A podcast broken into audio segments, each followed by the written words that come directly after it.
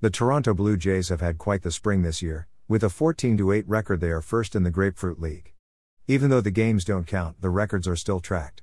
The Jays shut out the Yankees 5 0 on Wednesday afternoon.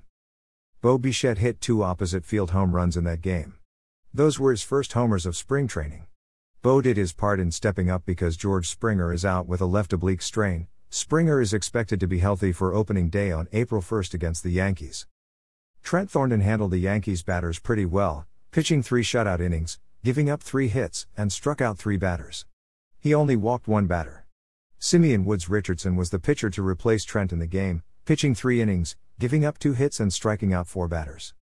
The Blue Jays signed reliever, Kirby Yates, who suffered from broken pieces of bone in his elbow last season. They knew it would be a gamble, it was, and they lost. They paid $5.5 million in a one year deal for Yates. That was a waste. He is going to get Tommy John surgery and will most likely be out for the rest of the season.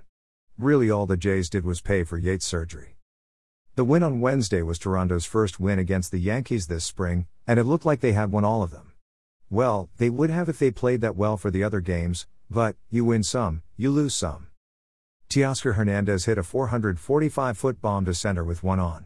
The pitcher gave him a high fastball, right over the plate, and that is one of the biggest mistakes a pitcher can make against a power hitter like Teoscar, especially with no outs. Greater than a 445 foot ride to dead center, triumphant face. Greater than. Greater than bomb, at Teoscar, bomb, pic.twitter.com slash Sixer Dylan B. Greater than. Greater than Toronto Blue Jays, at Blue Jays, March 24, 2021. The Jays will play the Detroit Tigers at 6:37 p.m. on Thursday, which marks one week away from opening day.